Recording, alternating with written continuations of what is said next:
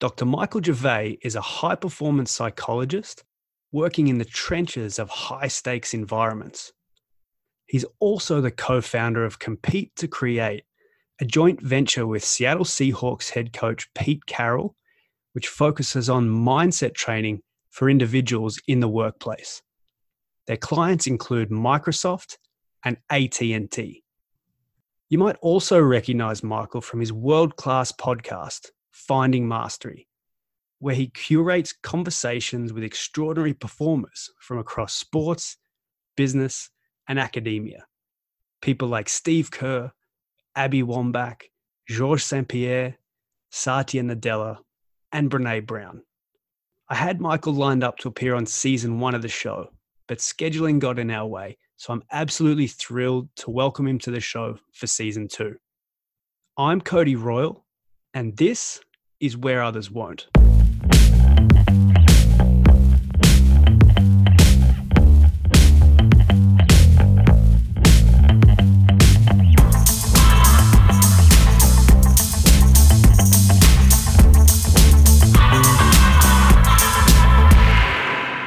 Michael Gervais, welcome to Where Others Won't. Thank you for having me on. I'm going to throw you a bit of a curveball straight out of the gate. I'm going to go deep. But I heard this question the other day. One of my former guests asked it as the intro. So I'm going to use it on you. What makes your heart sing? Did you say sing or sink? because that's a very different response. Let's go with sing. Wait, we'll start with sing, and then if we need to go into oh, sing, we can go there too. Oh, okay, good. Yeah. Okay. So sing. What makes it sing? You know what? I'm a like I love people, and I love being part of the unlocking of like the realization, the unlock, the demystification, the expression, the creative expression, if you will. And my heart sings when I'm able to see people get lost in the thing that they're loving doing. And so, you know, not to play too much on a metaphor, but that's where we find who we are.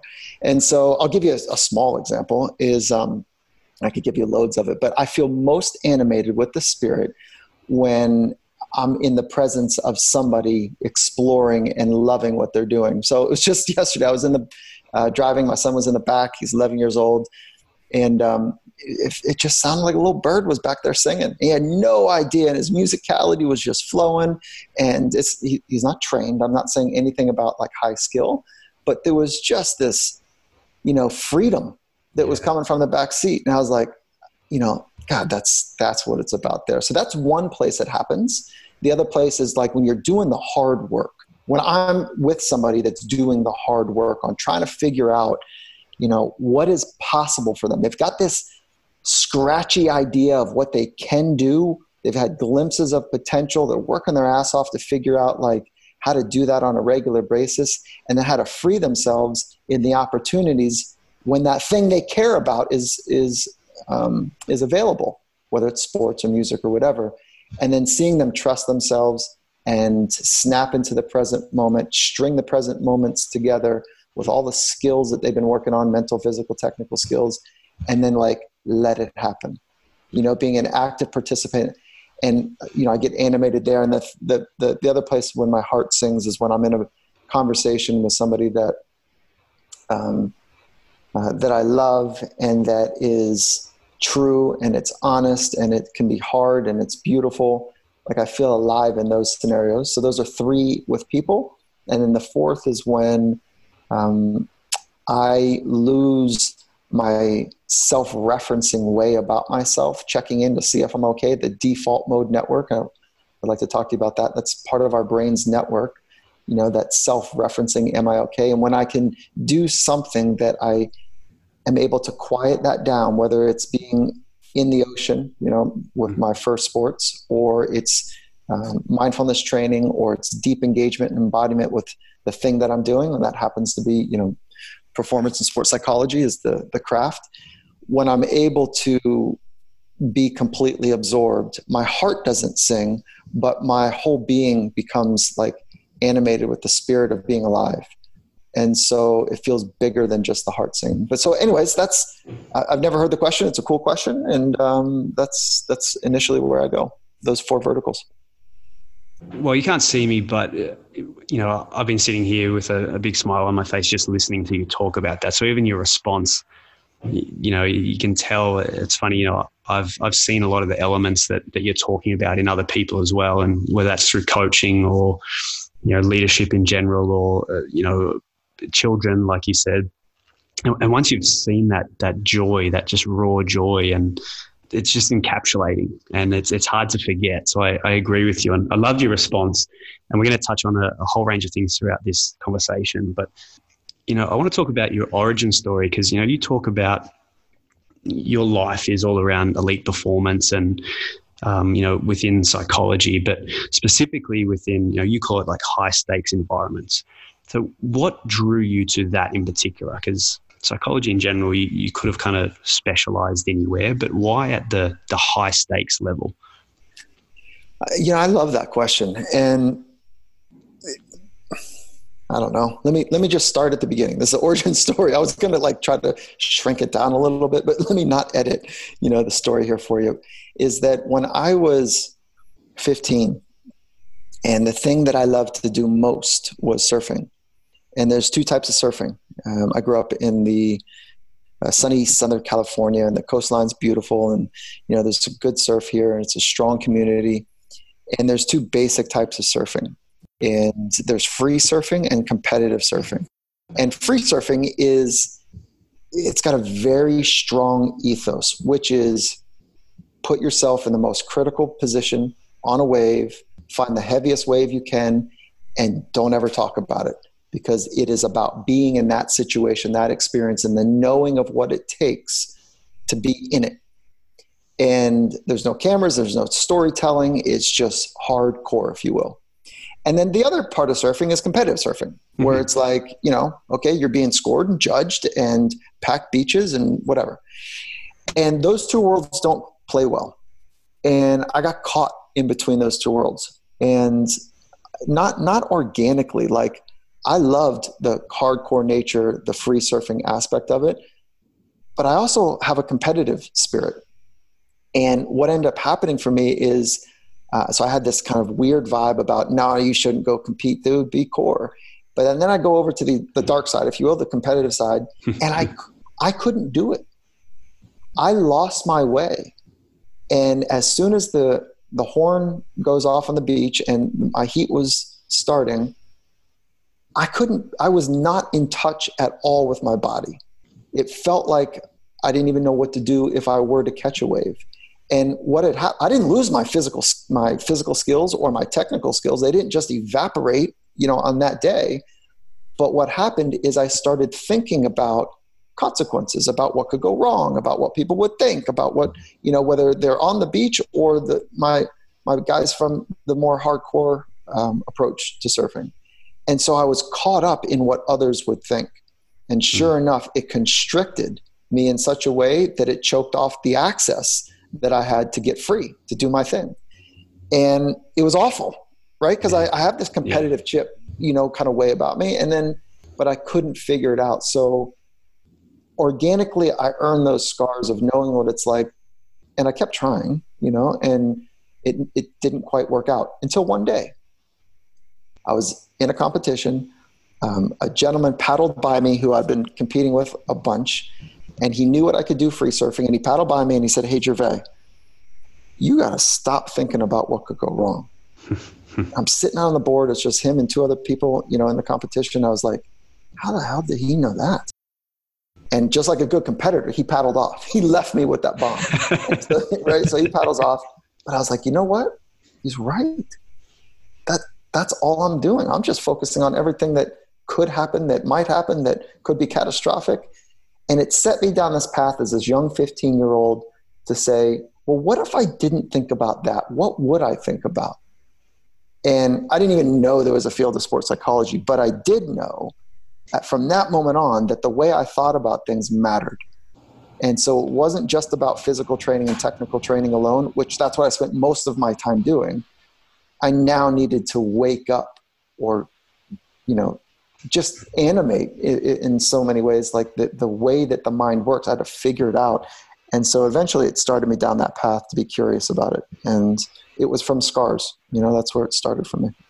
That's really interesting. And uh, i've spoken to a couple of sports psychologists that are the same. Uh, it came about through it's called the capitulation of their own career or their own talent or whatever it was. And and the reason i resonate with that in particular the way you described is because was my story as well i was a an aussie rules football player growing up you know in the you know top kind of one percent played for you know the state of Victoria at under 15 level, 16 level, and 18 level, and and just you know it it all started to go away. I just had this thought my way out of the game essentially, and couldn't get into certain games, or you know I would look at my teammates, the higher levels that I got, and you know, yeah, like you described, my nothing really happened, but my skill just felt like it was melting away and I'd make dumb decisions that I wouldn't normally make. And I was intimidated by guys that I thought were better than me. And it's really interesting. That's what made me gravitate towards coaching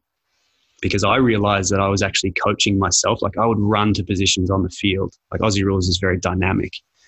I would run to positions on the field that I would want the player to be in to receive the ball and it would never come. But I was essentially coaching myself and that's why I ended up in coaching was because it was like the ball should come here. It didn't, but it should come here if if I was coaching. Yeah, it, it made me fall out of love with the sport, and then it came back through coaching, and uh, and that's been my journey ever since. You know, twelve. I'm 35 now. I've been coaching for 12 years already. So yeah, I really resonate with with that response. Let's talk about your podcast a little bit because you know finding mastery is it seems like a, a, you know a part of the the journey for you to you know uncover all these different people, performers from around the world, not just within sports, but from all sorts of different disciplines. Yeah, what what was the catalyst for that? Like, what made you want to go and interview these people and uh, and learn about their own journeys to finding mastery? Yeah, I started. It started organically, and it started mm. from a place which was, you know, I really need to better understand um, is there a unifying thread you know is there a single thread that that binds people that are masterful at craft or masterful itself and you know I, I spent so much time in the amphitheater of high stakes and consequence and rugged environments and there is a thread but I, it's like it, i wasn't able to figure it out i couldn't see it and so what i wanted to do was like say okay well, let's just go. If I was to fire up a research project, what would it be about these unicorns? Well, it'd be asking them hard questions and seeing if they, if I could at least understand their psychological framework. And then from that, maybe what we'll be able to do is see if there is a unifying thread. Right. And we're not there yet. You know, I'm only 200, 200 conversations in, and we're going to push this stuff through uh, some deep learning and some um, uh, natural language processing to make sense of it. And we're doing that right now. It's really exciting. Coach Carroll, the head coach of the Seattle Seahawks, we he and I together are co-founders of the Performance Science Institute at USC, the University of Southern California. And so we're really excited. They're taking our intellectual properties and making sense of them, making them better, making them sense, giving a competitive advantage to the uh, the athletes and the business and the, the students in the business school at USC. Wonderful. And then we're going to open that up um, as quickly as we can to to other folks you know to learn from what are the themes what are the streams what are the insights from folks that are masterful. So where it started mm-hmm. was like is there a common thread? And i'm learning now that we're getting close to a couple common threads. And um, it's going to inform hopefully the, the next generation is the idea hopefully and for the one person that hasn't listened to Finding Mastery, who is that? I want to know who that is. Yeah, uh, send us an email. Um, I'm going to forward it on to, to you guys. Um, who are some of the performers? Like, who are the who are the high stakes? You know, we haven't really explained that. When we're talking high stakes performers from different disciplines, who are some of the people that you've spoken to on your show? Oh yeah, cool. I mean, it ranges. Um, I've spent so. Let me do a caveat first. Is that coming out of graduate school, uh, licensed as a psychologist, specialization in sport and performance with a subspecialty in, in high stakes environments. What the heck does that mean? Is that that I was fortunate enough to spend a lot of time with one particular group of people that informed and shaped my understanding of potential. And it was through the Red Bull High Performance Program that I was fortunate enough to be part of extraordinary men and women who were pushing the boundaries of human performance. And being in the amphitheater with them in some of those situations, like the Red Bull Stratos program, mm. which was Felix Baumgartner jumped from outer space, you know, at the edge of space at 128,000 feet. And, you know, it was amazing, amazing experience for all of us involved. And it reshapes the narrative of what is possible and it helps us reimagine what the rest of us can do. And so those are the amphitheaters that I was fortunate enough to like roll up my sleeves and get be in. But then on the podcast, there's similar folks. You know, there's like Alex Honnold, which I think many people are familiar with. Um, Alex uh, is a free, a solo free climber who, without any ropes, any assistance, climbed 3,000 feet, you know, sheer granite rock uh, in Yosemite, which was amazing uh, thing. It was just so captivating. So folks like that, folks like um, the great Karch Kiraly, who was one of the most winningest volleyball players and coaches ever in beach and indoor. Uh, we've got multiple Olympians that have done extraordinary things in that place. We're able to have um, uh, handfuls of special operators that are uh, from a variety of different countries and disciplines that are now we're talking about the highest stakes war. Mm-hmm. Um, plenty of big wave surfers like Ian Walsh and um, Kai Lenny.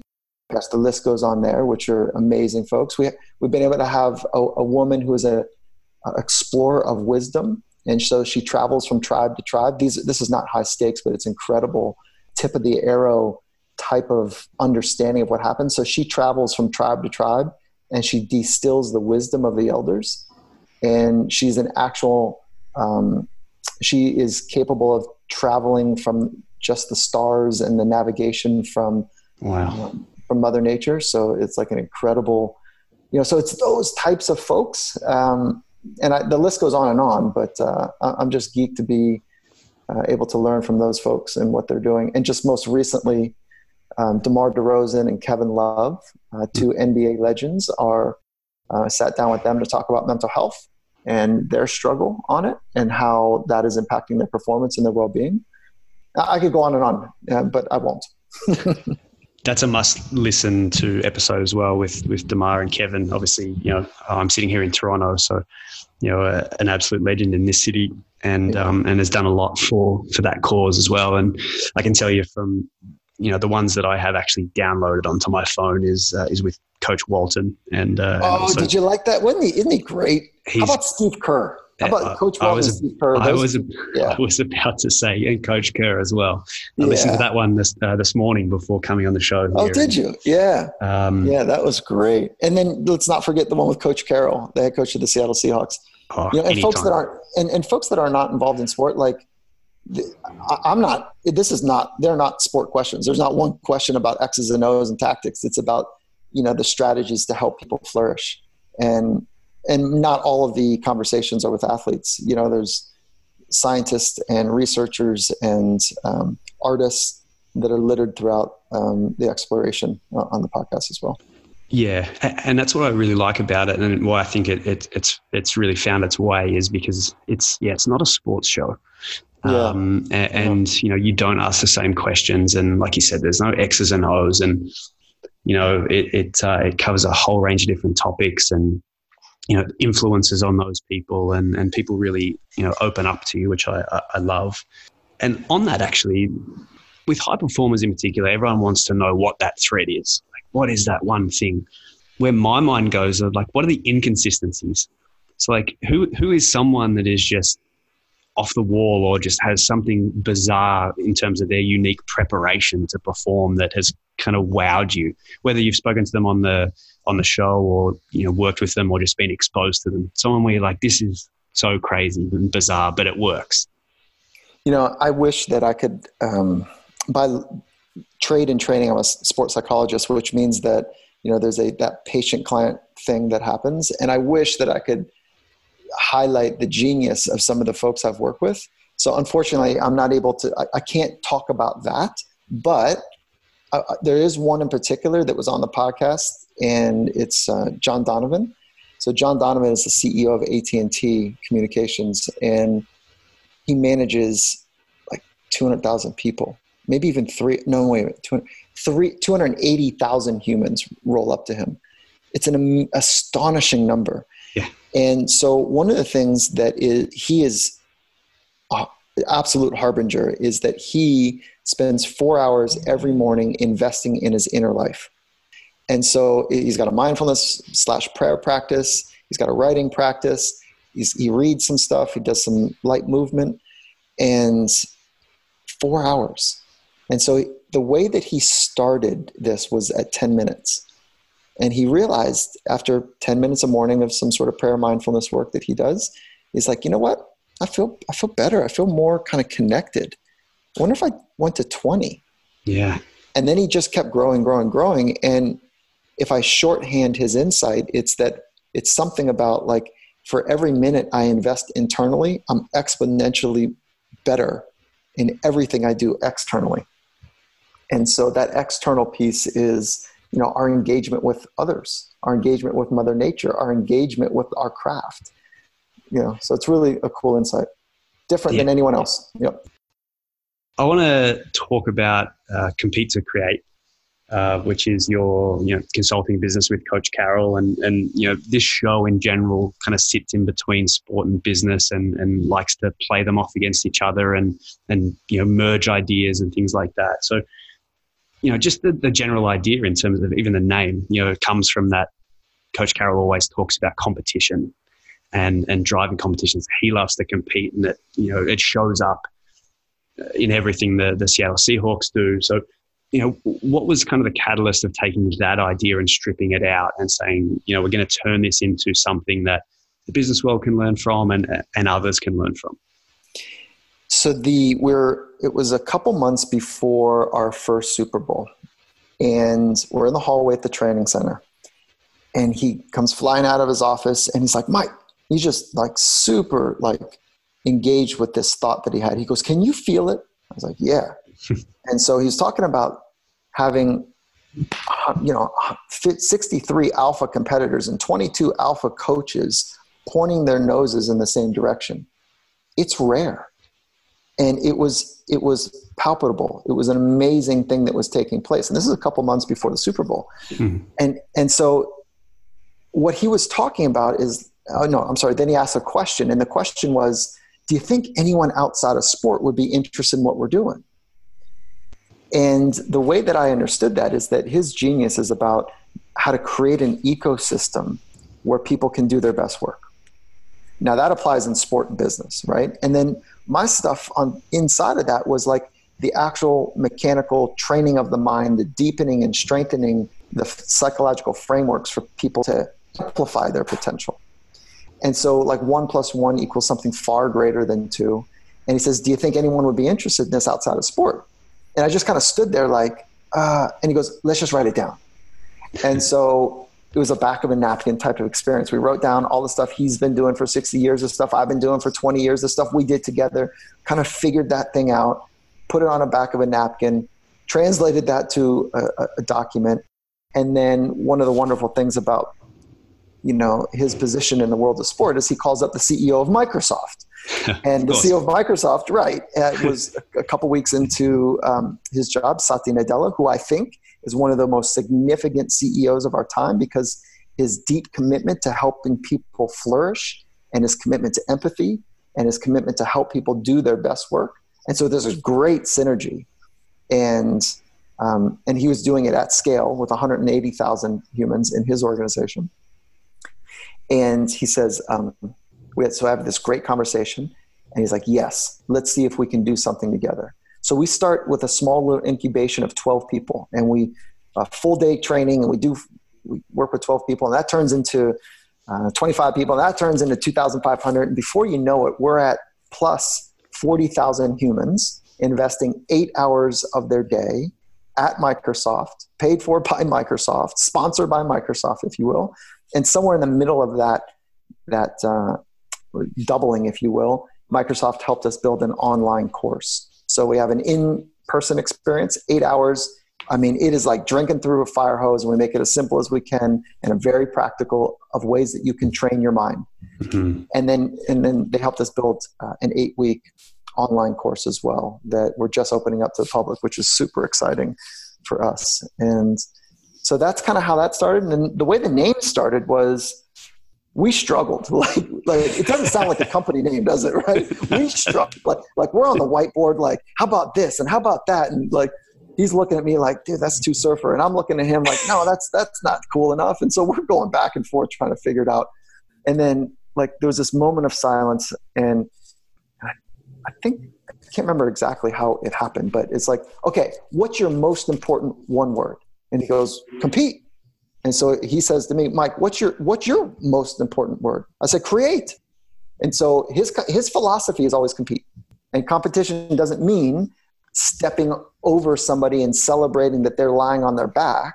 Mm-hmm. You know, that's not that's not the spirit of competition. The spirit of competition is to see how far we can help each other take, you know, our skills and practices to you know our potential.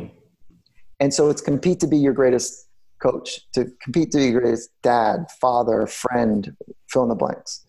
And then mine comes from my philosophy, which is every day is an opportunity to create a living masterpiece.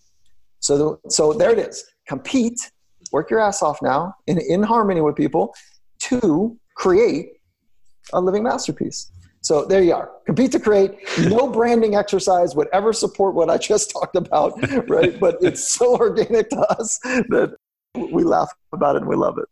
It's definitely not an agency name, that's for sure. There was there no, was something way cooler that's no, like one name, you know, like I don't know, brick or something, or bluefish, you know, like something way cooler.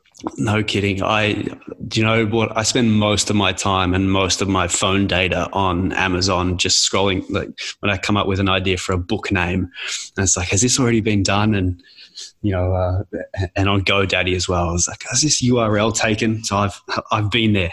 yeah, you, you know, yeah, right. is this a good name yeah. or a terrible name? um, yeah, there you go. Cool. And so, you know, again, as someone who is in a, a similar kind of vein and, uh, and world and, and trying to, you know, take the lessons from the sports world and, and take them into business, you know, something that I come up against is people just turn around to me and say, well, I don't like sports and you know again that's that's on me but what i'm trying to do is to strip out the, the core lessons.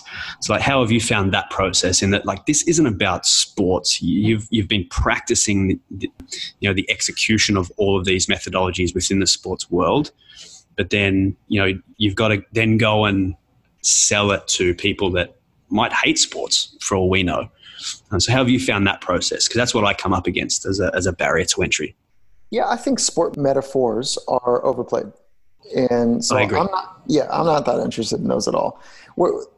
The place that sport is really interesting to me is that it's a mistake to herald the extraordinary doers because they're on the podium. That's a mistake. The opportunity is to pull back the curtain if we can and figure out from a scientific approach how do they organize their life? Mm-hmm. How do they organize their inner life and external world to explore high performance and or potential and or meaning?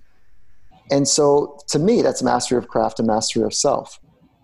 And it, if we miss any of those things I just talked about, like purpose and meaning and or mastery of self and or mastery of craft, organizing inner world and outer life, then we're falling short. Now, the reason I say that is because it's not simple, it's not clean, and if we're not standing on the shoulders of great scientists, we're just making things up. So for me, um, science informed is at the foundation, and there's incredible theory that has already been written and and deeply researched and understood. And knowing how to snap that into a structure that allows for innovation. And then we go straight to the extraordinaries the most courageous thinkers and doers in the world and say how? And it's going to hopefully it's going to inform you know another an upgraded version of the human experience. It's not about sport at all. It's about how do we organize our inner life and our external world to grow and that is what athletes do better than anyone on the planet. The feedback loops that that athletes have is incredible. In business, we don't have feedback loops. How do you know that the conversation you just had was world class or not? How do you know the email you just sent was in the upper third quartile or upper third percentage uh, points for or lower third when it comes to emails being crafted? We don't have feedback loops, but in sport, there's feedback loops. And I think that's the big takeaway is how do you organize your life for accurate feedback loops based on the, the idea of what you're trying to solve in life. And I'm going to snap it to one piece of research, which is Harvard did a 75 year longitudinal study where they took a look at fulfillment. And there's two key findings that I want to, there's five main, but two that I want to talk about right now. And one of those is those that had the highest level of fulfillment in life grokked with the difficult questions in life. Hmm. Who am I? What am I doing here? What is my purpose? Am I doing something that matters? Is there meaning in my life? Where am I going next? what am I doing with my family life and my work life? And so, those big, difficult questions about humanness is one of the core constructs for uh, fulfillment in life. So, um, anyways, organize your inner life, your external life, mastery of craft, mastery of self, and then wrestling with the deep questions about purpose and meaning. That's where I think um, sport becomes a great petri dish. While we might be missing in the sport world big questions about life, but we certainly can look at the structures to help with the mini mission, the Sunday mission, the game, the game day mission. And one of the reasons, and I know, I feel like, geez, I just got on a soapbox, but sorry for this. But one of the reasons that athletes struggle post career, somewhere north of 87% struggle, and I mean broke, divorce, or possibly both within two years, is because they go from high purpose and meaning and then the knowing that they matter to the mission, the collective mission of the team, to none of that. Yeah.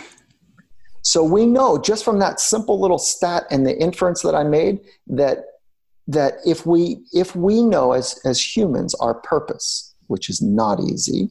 But if we can get clarity on that and really roll up our sleeves and do that deep, difficult work, flourishing is on the other side of it.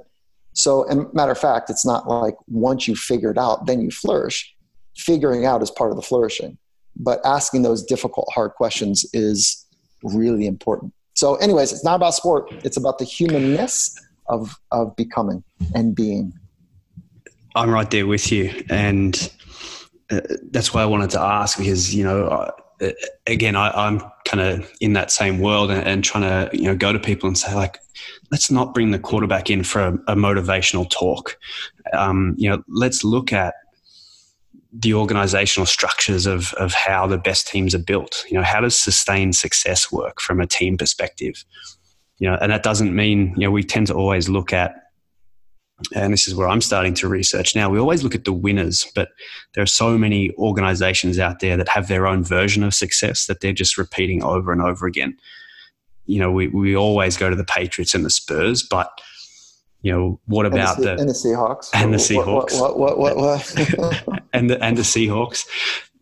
But yeah, yeah, what what about you know, yeah, why don't we go and look at them? What about the Detroit Pistons of the early 2000s who made, you know, five straight Eastern Conference championships? What they won once. Um, you know, Burnley in the in the Premier League, they they haven't won anything, but you know they've got a, a, tiny ground, a tiny budget, and they're in the top ten. So, like to me, that's sustained success. Like, let's look at those things. How how do they recruit? Like, what are the you talk about common threads in in performance? You know, what are the common threads in terms of how these organizations and the teams create sustained success. What are the common threads of the culture? What are the common threads of the leadership? Like, what does the common restlessness look like to keep them on edge? Yeah, again, it's not about sport. Sport is just a vehicle, and and uh, yeah, there, there, are so many lessons. You know, again, I, I skew team side, but there are so many lessons just sitting there that have been quality tested over decades that I think we can really latch on to. And so that's, that's great. And that's, one of those one of those bright lines for sure is clarity. Totally. You know, yeah, clarity of guiding principles and clarity of mission. Yep. And clarity of characteristics that are going to help I'm sorry, characteristics and capabilities that are going to help with that mission. And so clarity is a really important piece that keeps emerging. Um, and you know, it's not easy. And I, will just say that there's only there's only three ways I know to get clarity, and uh, maybe you found some other ways, but it's writing is one forcing function. It forces you to choose words and put them together in your native tongue. Mm-hmm. The second is conversations with wise people about things of wisdom. And then the third is mindfulness, listening, really, you know, using that as a way to examine and be with the hard truths of who you are. And so, um, and then it's also the training for being present more often. And when we're present, we, what that means is that we are connected to or in the presence of the truths. And because the truths are only revealed in the present moment. So those three, those are the three forcing functions to help get that clarity. And you know what? They're not that exciting. Maybe, maybe right. you know, maybe the conversations are, but there's very little dopamine hits that we get. There's way more dopamine. By the way, anything that ends with in or ine, serotonin, dopamine, cocaine, methamphetamine, heroin, our body loves them, right? And right. so anandamide, you know, from from whatever. And so anandamide is the root from um, marijuana. And so, like our body loves those things. It doesn't love hard conversations, you know. But what we do get from from beautiful conversations and connections with people is oxytocin, another IN, and oxytocin, known as the cuddle chemical, is something that um, is really important that this generation right now is struggling with because there's no oxytocin in digital communication, unfortunately. Mm-hmm. Right. Yeah. It'd be remiss for me to let you gloss over your mention of mindfulness there.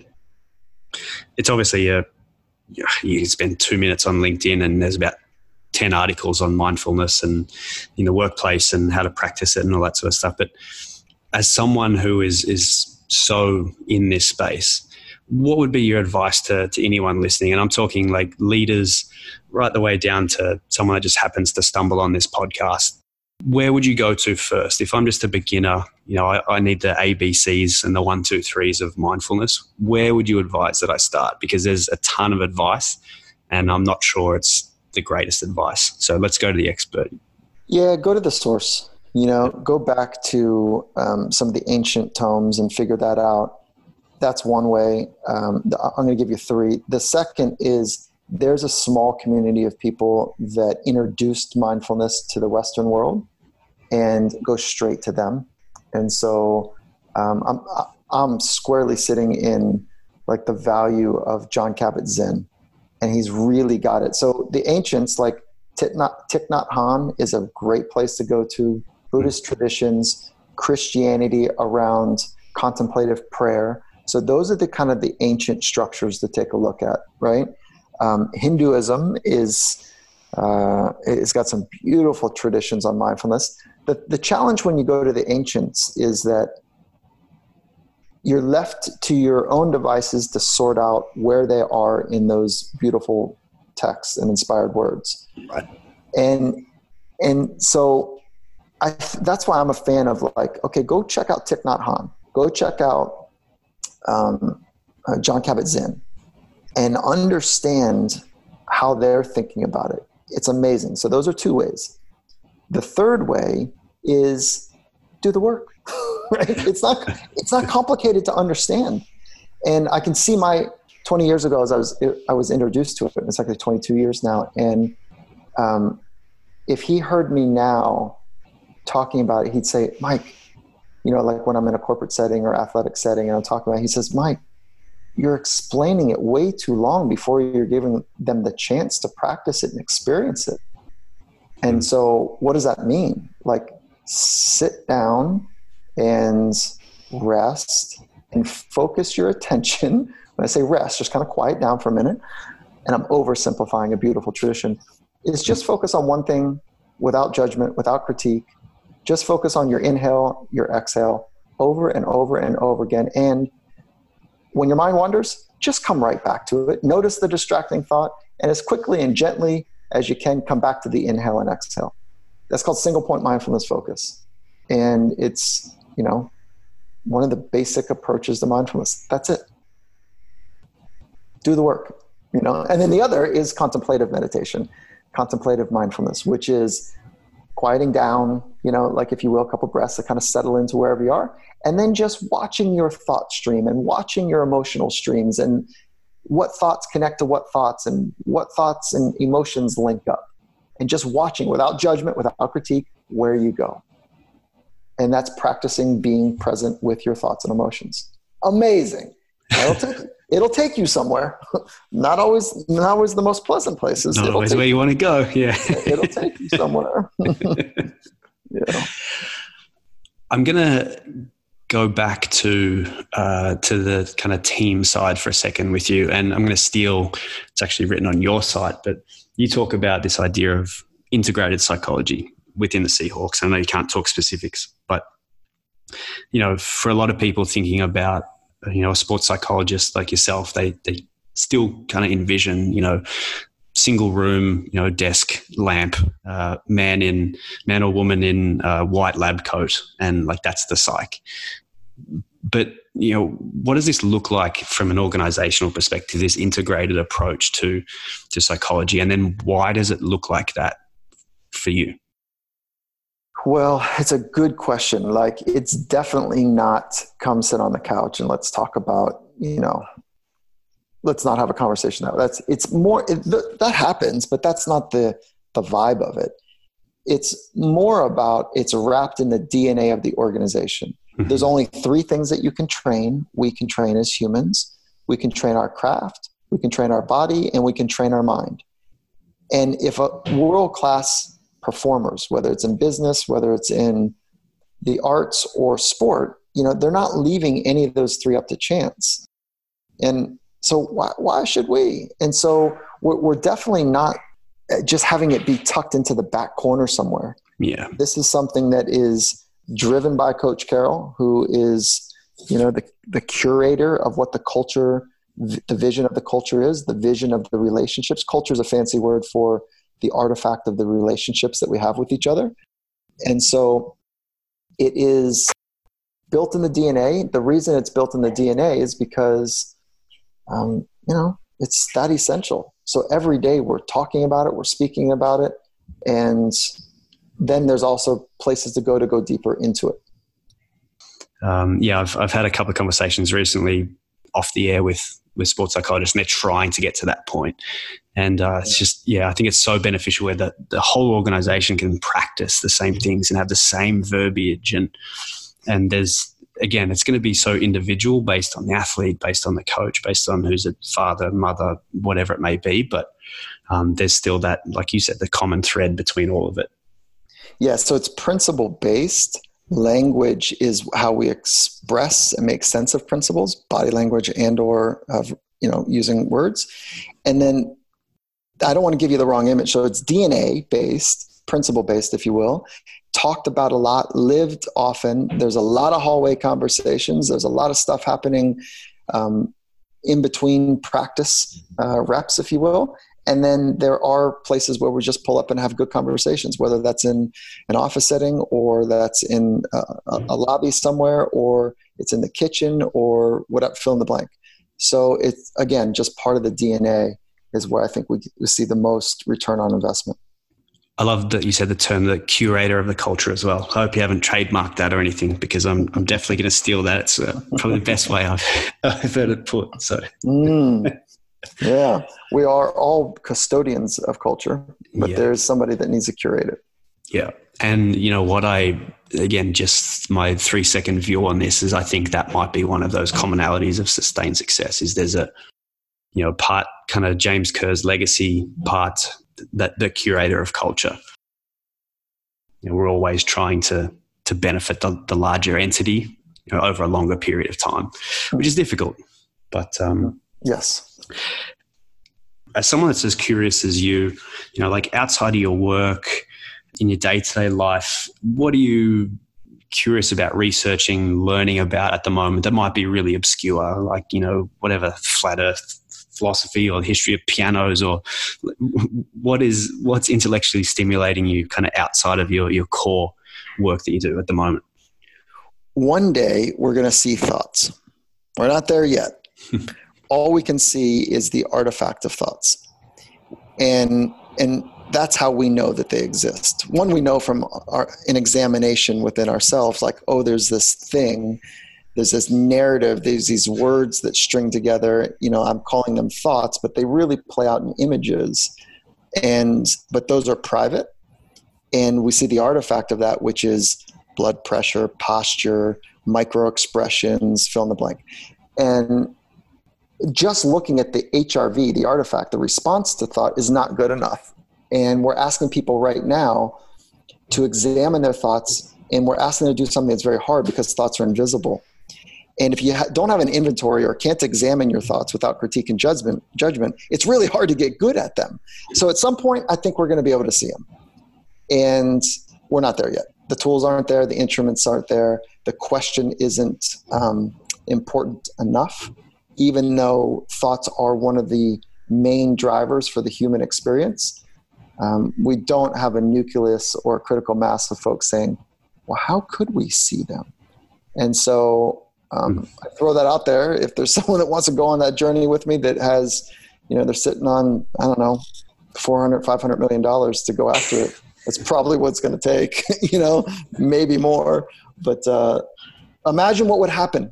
Imagine if we could reimagine the human experience, if we could see thought, how, first of all, we get good at them.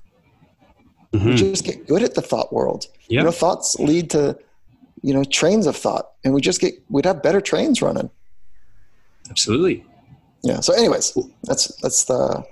That's I was, I was kind of expecting a, a, mundane answer, but you've oh, you've so, ruined so. you've ruined you've ruined my dreams for tonight. That's for sure. now I'm going to have some sort of Black Mirror. Like, um, damn it! Yeah, what are we doing here? Yeah. yeah. Cool. Uh, last question, and it's one of yours what does mastery mean to you? I wish I knew. I've asked that question so often. That's and what I'll I wanted to ask you. Yeah, yeah, good. Uh, thank you for asking. I will. I, here's where I am with it right now. Is that there's two main chunks: mastery of craft, mastery of self. There's some stitching between those two that are universal, and there's some unique characteristics about each of those that is that are different from one another. But mastery really is about an arc, it is about a journey. It's not the destination and demonstration of the accomplishment. That's not what it is. Mm-hmm. So if we double click under that and say, okay, great, what does that mean? That mastery really is about a commitment to the spaces between the spaces. So it's the space between where the nuances lie. And inside of those nuances is what separates people that are masterful and people that are world class and people that are high performers from people that are performers from people that, you know, struggle. And so it's the space between that is where the clues of what mastery is. That's where it lies. The next vert, the next like vertical that I think about with mastery is like how do you recognize it? Mm. And in, you know, there's a very colloquial saying that game recognizes game. And so somebody who is masterful and is on the path of mastery, you see them. You see someone else in a very different field, discipline, and can appreciate how complicated what they just did and made it simple. And so it's the it's not a reductionist model, but it is making the complicated simple because they're playing in the spaces between.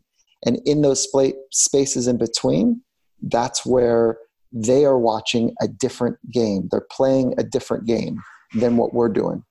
And that's what mastery is. Fascinating. Mike, where can people find you? Okay, great place um, is on the interweb, right? Hmm. So, uh, at Michael Gervais is Instagram. And then um, Twitter is the same at Michael Gervais, and that's spelled G E R V A I S. And the kind of the easiest places to go to are, you know, on Instagram we also have Finding Mastery, but the easiest places are competetocreate.net. And then for the podcast, it's findingmastery.net. And you can also find it in all the players, you know, iTunes or Google Play or whatever the players that people are listening to. And then LinkedIn as well. thank you so much for the conversation. Uh, I've been a long time admirer of your work, and oh, uh, so kind. Yeah. I hope you hope you keep doing uh, your show, and I hope you keep, keep killing it with uh, with Coach Carroll and everything you've got going on there. The Seahawks, obviously, yeah, it's uh, keep doing good work because it's it's going far and wide and impacting a lot of people. So oh, thank man. you. Cody, that's what's up. And congrats on what you're doing as well. You know, where others won't is a great title. And the, you know, it's, and like you deconstructing and working to understand um, based on all the podcasts that you've been able to do. And the list is extraordinary. Like right on, dude. So I'm stoked that uh, you're following that bead and that passion as well. Thank you, mate. Appreciate you coming on. Okay. Take care. Bye.